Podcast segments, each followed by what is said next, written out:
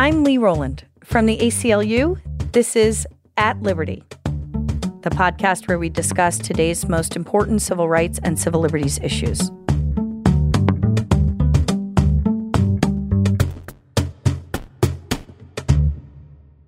Today, we're going to talk about how prosecutors fuel mass incarceration. The United States sends more people to prison and jail than any other nation in the world. We currently hold a full 25% of the world's prisoners in custody, despite making up just 5% of the global population. When Trump became president, he brought with him a promise to be tough on crime. His Attorney General, Jeff Sessions, is fully on board and has vowed to reinvigorate the war on drugs. But in that same 2016 election, Americans also voted in scores of local candidates that ran on platforms vowing to reduce our prison population, including reform minded district attorney candidates. Criminal justice reform advocates have taken note, and many are now focused on district attorney races in upcoming elections as the linchpin in the fight against mass incarceration. With us today to discuss prosecutors and their role in the criminal justice system is Udi Ofer. Udi is the Deputy National Political Director of the ACLU, and he's director of the ACLU's Campaign for Smart Justice, which is dedicated to ending mass incarceration in the U.S. Udi, welcome. Good to be on. Thank you. So let's start big picture. Why are we in this place of mass incarceration, and how do we get here? Mass incarceration is a term used for a problem that really affects every part of American life. In its most literal sense, it just means the 2.3 million people who are on any given day locked up in cages in the United States. As you noted, that is way disproportionate to how other Western industrialized countries treat their own citizens. And not all communities are treated alike. Mass incarceration is a problem that is mostly targeted at Black communities in the United States. How we got here? Well, there's the technical answer, and then there's what I think the real answer. I'd love to hear them both. right. So, the technical answer is a whole host of policies and laws that were passed over the span of probably beginning in the early 1970s and dating to the late 1990s. And are these at the state or federal level or both? Everywhere. Okay. Everywhere people always talk about the criminal justice system. Well, the truth is, we don't have one criminal justice system in the US. We have thousands of criminal justice systems. And criminal justice is one of the most local issues in America today. It's mostly run by local actors with their own local political incentives. And it's actually one of the reasons it's so hard to dismantle this carceral system is because we're not going to end mass incarceration through an act of Congress or through a United States Supreme Court decision. We literally have to go state by state and oftentimes county by county and dismantle the policy. So what were those policies? Things like mandatory minimums, where suddenly beginning in the late 1970s, laws were passed that said, we don't care what judges think. Uh, we're going to tell judges these are the mandatory sentences that have to be applied. There were policies like what are known as three strike laws and habitual offender laws that said if you're someone who was already in prison, and then, for whatever reason, a lot of time it's because they weren't provided any support services once they left, um, were convicted of committing another offense, then you would face extreme sentences like 20, 30 years, even life without parole. There were policies um, like dismantling parole systems. When someone once they were in prison, it was almost impossible to get out, even if you were on your best behavior, got your college degree while in prison. Basically, there were a lot more laws that were passed that criminalized activities and sentences became longer and it was harder to get out uh, once you were in prison. And then once you were out of prison, there are nearly 50,000 legal restrictions on what um, someone who's returning back home can do. So everything from being deprived the right to vote to being deprived of the right to work, basically. So that's the very kind of legal policy oriented. The real answer, uh, racism and politics. Okay. When you study the history of how these laws began to pass, it is impossible not to connect it to the legacy of slavery, to the aftermath of the dismantling of the Jim Crow state, to the rise and then the backlash against the civil rights movement. It was really kind of Barry Goldwater Republican candidate for president who ran against Lyndon Johnson, who first began to adopt language that actually sounds almost exactly the same as Donald Trump today. We need to, you know, crack down on criminals who are just ruining our American society and really using it in a racialized way where the images that would be displayed in the commercials for Barry Goldwater were basically of black people or at that time of anti war protesters and civil rights advocates. He was a Republican candidate, but I actually have to say, you know, the growth of mass incarceration was historically a bipartisan issue. And I would actually even argue that one of the worst presidents in American history when it comes to the problem of mass incarceration is actually Bill Clinton. Some of the most egregious laws that increased sentences, tied the hands of judges, used really harmful rhetoric was Bill Clinton during the 1990s as part of his, you know, kind of new wave of democratic politics. But a key point of this is if these policies were implemented against white Americans during the 1970s, 1980s, and really mass incarceration policies reached their height in the late 1990s, I don't think it would have been accepted. Um, politicians scored political points with the tough on crime narrative to dehumanize people. And that is how we ended up in this crisis today. You've mentioned that there's a lot of kind of mini justice systems, right? And millions of people caught up in these. Can you give us a quick snapshot of yeah. where people are? Are folks caught up in county jails, uh, state prisons? Are they in the federal system? So, on any given day, if you just did like a snapshot of a typical day, there are 2.3 million people who are incarcerated. Of those, 90% are under state and local jurisdiction. So, on the federal level, there are about 225,000 people locked up. About 174,000 are in federal prisons. The majority, in fact, even the vast majority of people under federal jurisdiction are in for drug offenses and property offenses. Those are the vast majority. Mm-hmm. When you say property offenses, you mean things like stealing, right? Yeah, so okay. theft, burglary, so breaking into someone's home, mm-hmm. fraud, okay. those are the most common ones. Okay. Um, state prisons and local jails look very differently. There are about 1.3 million people in state prison at any given day. The majority of people who are there are actually in for offenses involving violence. So things like assault, things like robbery, uh, manslaughter. So that's the majority of people, about 55% in state prison. Then you have local jails. And we're going to talk a lot about that since district attorneys have a lot of power over local jails in particular. Okay. And local jails hold about 600,000 people on any given day. So these are run by the county government, city government, uh, depends on your jurisdiction. Of the 600,000 in local jail, about 460,000 haven't even been convicted of a crime. So, in other words, about one in five people who are incarcerated in America today haven't even been convicted of a crime. And that's something that people refer to often as pretrial detention. That's right. That right. It's pretrial okay. detention. And a lot of times, the reason that they're locked up, um, even though they haven't been convicted, is because they can't afford cash bail. And what's cash bail? Cash bail um, is the system where if you're arrested, you get sent to uh, central booking, you get fingerprinted, photographed, and then you go before a judge in what's known as an arraignment or initial hearing. And in that arraignment, a, a prosecutor will argue, and this is how much power they have, mm-hmm. on what should be your conditions of release while you're um, waiting for trial. So they could say, hey, you could just go home. You know, go back to your, your kids, mm-hmm. go back to your job, go home. Here's a date that you need to show up to court. Right. Or they could say, um, you can go home only if you give us $100,000 or $50,000 or $2,000. And that's what's known as cash bail. The purpose of cash bail historically was to make sure that someone shows up in court after he, they have been arrested. And they get that money back? Is that the they idea? get that money okay. back if they show up in court. And historically, you know, that it's that made sense, right? There needed to be some sort of incentive for a person to come back. Right. But what it's become is a form of what we call wealth based incarceration, where people are being locked up because they're too poor to afford cash bail. Someone cannot afford that bail. They have to go to a loan shark, essentially, mm-hmm. or, or you know, a bail bond agent, where they take out a loan that has egregious rates uh, that are considered predatory.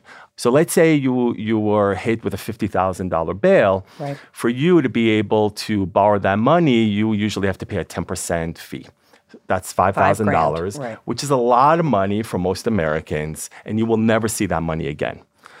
We have cases of people in jail for more than three years, even though they're presumed innocent under the law, but they haven't been convicted of a crime and they're just waiting for their trial. But our system is so clogged that sometimes you wait for your trial for years. Okay. I know those were a lot of numbers I just threw at you. We can handle it. All right, so that's a really helpful snapshot. You've already hinted at where we're headed here, which is the power of prosecutors. Tell us a little bit about what they do and, Yeah. and how their power has increased incarceration rates. Yeah. prosecutors are the most powerful actor in the criminal justice system, and they usually go up against the least powerful actor in the criminal justice system, and that is someone who's a defendant.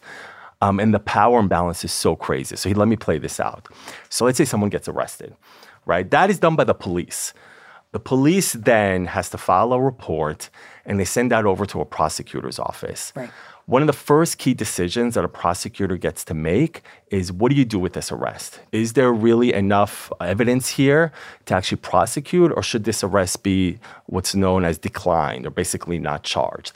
That is a key decision point right there, where we found in our analysis a lot of racial disparities, meaning that black people are treated differently than white people, right there in that decision point.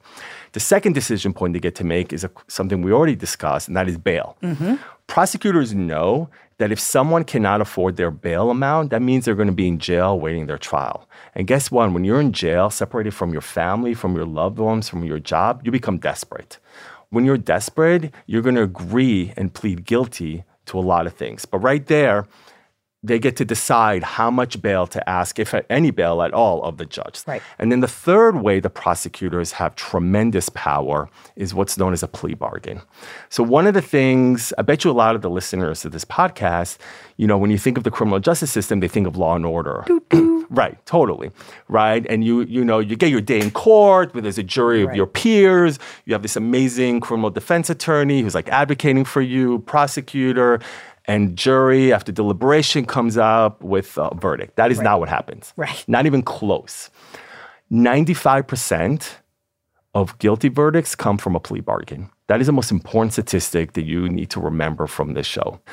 What does that mean? It means a prosecutor makes an offer to a defendant, and then a defendant accepts the offer and then ends up either going home or more likely spending time in prison in jail.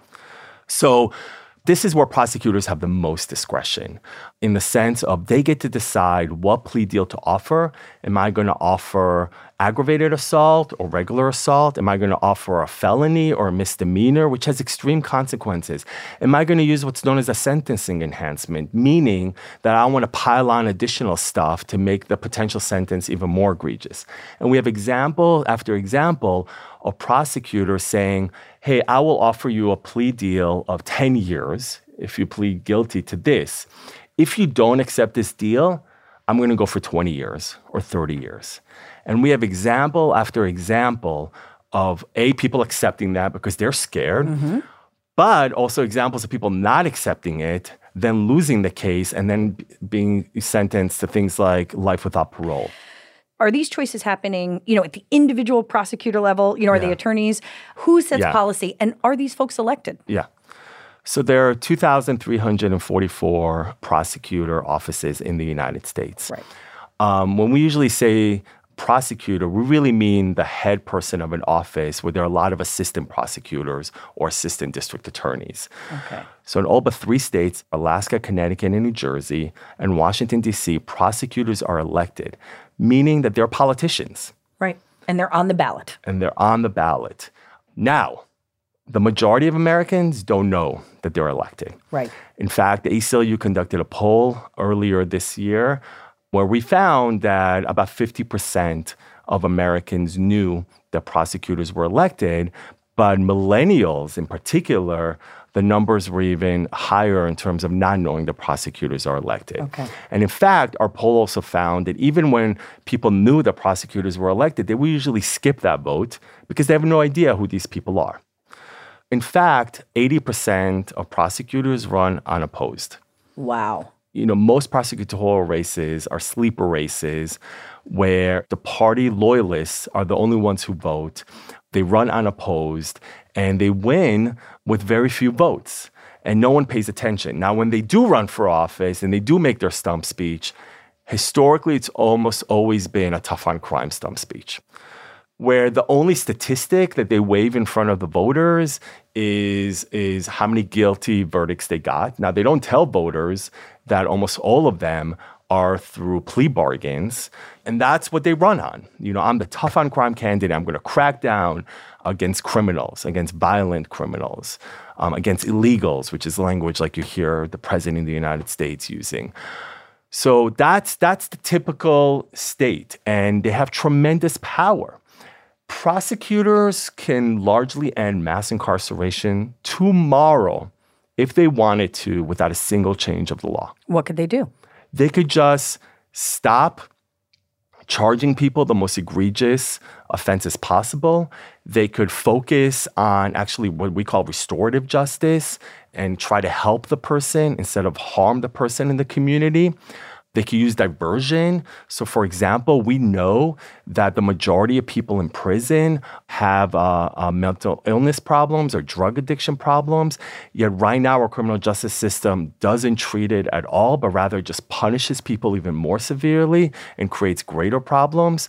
So, prosecutors hold the key to that. And I will say there are prosecutors now that have been elected who are starting to change the system. So, yeah, I want to ask about that. So, I happen to live in Brooklyn. And pretty notoriously, a few years ago, a DA in Brooklyn said he was not going to prosecute low level drug crimes. That is pretty astounding, right? Yeah. I, I, mean, a, a, an elected DA said to his community, here's a chunk of crimes I politically disagree with, and my office is not going to prosecute them. Um, is that level of discretion normal? Then is that a good thing? It's an example of the type of extraordinary discretion the prosecutors have. And I got to say, there are even more amazing examples. So one of the race, one of the new district attorneys I want to talk about is a guy by the name of Larry Krasner. I suspected right? he would yeah. come up today. Yeah. so so Philadelphia, which is a city that last year elected Larry Krasner as district attorney, has notoriously been a city that elected the most quote unquote tough on crime DAs. In 2010, the New York Times called the Philadelphia district attorney America's deadliest DA because the district attorney was someone who sought the death penalty the most times than any other district attorney. And by the way, that again shows you like the power of district attorneys. They get to make the call about whether or not to charge someone with a capital offense. Yeah, yeah. which is literally a life and death situation. So that was as recently as 2010 then the current DA in Philadelphia, or the, the DA that preceded Larry Krasner, resigns from office. So suddenly you had an open seat district attorney race, which, by the way, is really rare. So the ACLU and other organizations decided to engage in massive voter education in that race. We targeted 11,435 ACLU members who live in Philadelphia. We did more than 26,000 door knocks. Philadelphians elect Larry Krasner as their next district attorney. And that was, from your point of view, a success? Can I assume that Larry Krasner was the candidate that lined up closest sure. with the ACLU? Well, I will say, yes. Larry Krasner is someone who was a civil rights attorney, never been a prosecutor, had sued the police department multiple times for civil rights violations, and he wore it on his sleeve as wow. a point of pride. One of the first things that he does when he takes office is fire 31 prosecutors. Why? Because they didn't share his vision for ending mass incarceration. Then, within the first few months of being in office, he issues a five page memo. And I know a five page memo doesn't sound exciting, but this was like one of the most exciting things I've ever read in my life.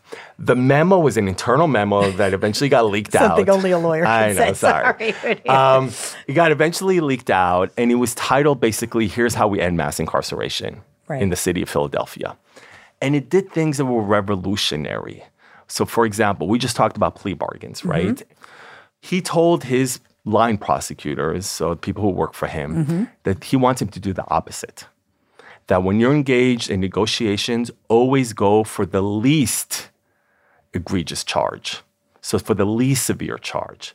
And he kind of flipped around the whole thing. And he said, that's because our role is actually to have fewer people in prison and to have fewer people in jail. Another thing that he did, which is also revolutionary, he said, whenever my prosecutor tries to get a sentence, you have to say, how much is this going to cost the city of Philadelphia and why is that cost worth it? Fascinating. In Philadelphia, to uh, hold someone in jail or prison, it's about forty-five thousand to sixty thousand dollars a year. Right. So he said, if you're gonna, if you are gonna seek a ten-year sentence, you need to justify why should the taxpayers spend six hundred thousand dollars on this when that $600,000 can be used to hire more hospital workers or teachers. And I suspect um, that that's pretty revolutionary in the sense it's my understanding that generally prosecutorial offices are not in control of the budgets that pay for the incarceration that their policies result right, result not in. at right? all. Right. That's actually a very good point. Thank you for raising that. Prosecutors, they don't care they could be spending millions upon millions, and in fact are, of American taxpayer dollars, yet they face no consequences whatsoever. And that is why what Larry Krasner in Philadelphia did is so important. But I also want to say Larry Krasner is not the only reform district attorney at this point. Kim Foxx in Chicago or Cook County is another kind of revolutionary, amazing district attorney who's changing the system there. One of the things that she did, and she was elected uh, about a year before Larry Krasner was, um, uh, but one of the first things that she did was actually tell her line prosecutors not to pursue felony charges for shoplifting, anything that's less than $1,000. Wow. She also directed her line attorneys when bail option was $1,000 or less, not to pursue cash bail at all. So it just shows like the extraordinary power that prosecutors have. Are there any stories that stand out to you about the yeah. dark side of that discretion? Oh, oh, wow, there's so many. First of all, of the nearly 2,400 prosecutor offices out there, it is our view that most of them are not doing a good job. Okay. In the sense of they act in total secrecy, no accountability, and their goal is just to send more and more people for longer, longer prison sentences. But there are standouts, and we're suing them. Um, so one of them is actually a Democrat, and one of the points I really want to make here and emphasize: Republicans and Democrats are not good on this issue, right. or historically have not been good on this issue. So there's a district attorney, a Democrat by the name of Leon Cannizzaro, who's the district attorney for New Orleans, Orleans Parish, mm-hmm. which includes the city of New Orleans. And he's one of the worst in the country.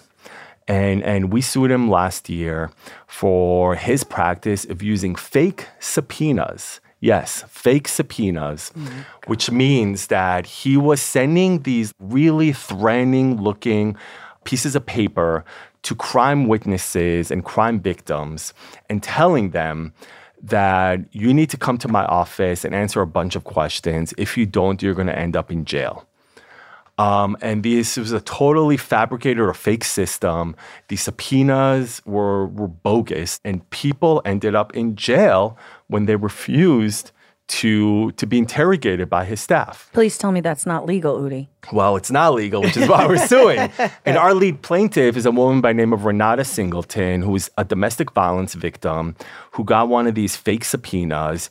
And when she refused to testify, she ended up spending five days in jail. Oh my lord! It's really it's it's it's it's crazy. And this is a victim. To be clear, is a victim of this crime. This is a victim but he's also known as one of the worst prosecutors of sending people to decades in prison for things like stealing a bicycle if it was their third offense. Louisiana has some of the worst kind of three strike laws out there. And that just means if you're convicted of a third offense, you right. basically do serious time. Like right? like decades time. Um, and and the three offenses could be, you know, minor offenses. It didn't matter if it was your third offense. That's how much discretion a district attorney has. And in a lot of these cases, by the way, judges are so uncomfortable with this and they say on the record that they're uncomfortable with it, but they're hands are tied. Louisiana, until a few months ago, had the highest incarceration rate in the world. Oof. They're very proud of the fact that Oklahoma surpassed them. Um, and now Oklahoma has the highest incarceration rate in the world, and Louisiana has the second highest incarceration rate in the world. But in all seriousness, the reason you know uh, Oklahoma actually out you know beat now Louisiana is because Louisiana has started to pass reforms um, their governor there is actually someone who is committed to criminal justice reform. He hasn't gone as far as we'd like for him to go, but he's gone pretty far, particularly in a, in a state like Louisiana. And it's been done in a bipartisan manner. You've mostly focused on the local and state prosecutors. Uh, as I mentioned in the intro, we're in a weird period of time where the federal government and Attorney General Jeff Sessions has said unequivocally they're tough on crime, they're going back to the war on drugs, you know, full steam ahead. How does the federal prosecutorial system fit into everything you're talking about? Yeah. So I think, you know, in two ways. First of all, there are, you know, 200,000 people who on any given day are under federal jurisdiction. Now, when you compare that to the 2.3 million people, it may not feel like a lot, but it is a lot. Secondly, the tone for the nation is set by the federal players. So when you have a president in the United States trying to dehumanize people by just calling them criminals or predators or illegals, it harms our work on the local level. It's like a stamp of approval for this outdated, disproven strategy. Uh, Attorney General Jeff Sessions is actually worse than Donald Trump um, in that he's issued new policies or rolled back past policies that are going to lead to more, even more people in federal prison. President Obama was the first president to reside over a reduction in the federal prison population. Now, he didn't go as far as we wanted him to go, but he did implement reforms. And one of those reforms was a 2010 memo. I always talk about memos. We lawyers, we like memos. You know, he issued a memo in 2010 that was known as the Smart on Crime memo that essentially told his prosecutors, um, particularly in drug offenses, to not go for the highest charge possible. So a bit similar to what Larry Krasner uh, did in Philadelphia. Okay. And that even encourages prosecutors when uh, mandatory minimum laws would get triggered because of a certain weight of a drug to not include the weight of the drug in the charging document so that not to trigger mandatory minimums. And it was really revolutionary.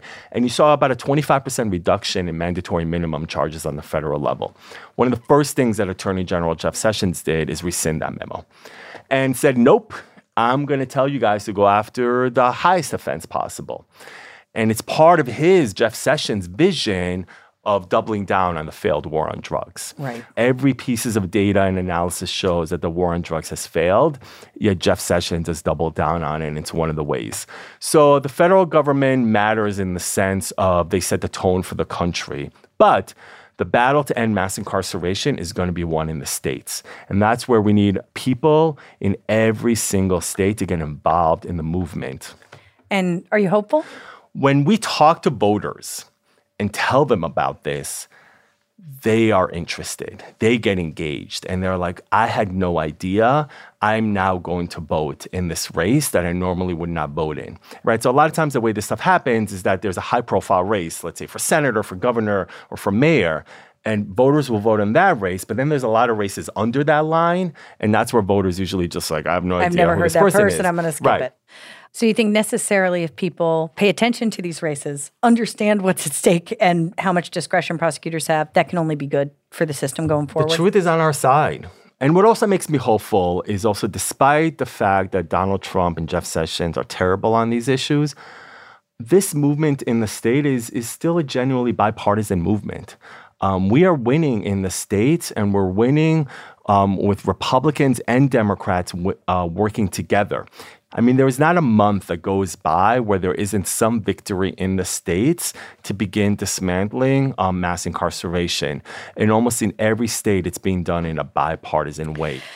Fabulous. Uh, Udi, thank you so much for being here.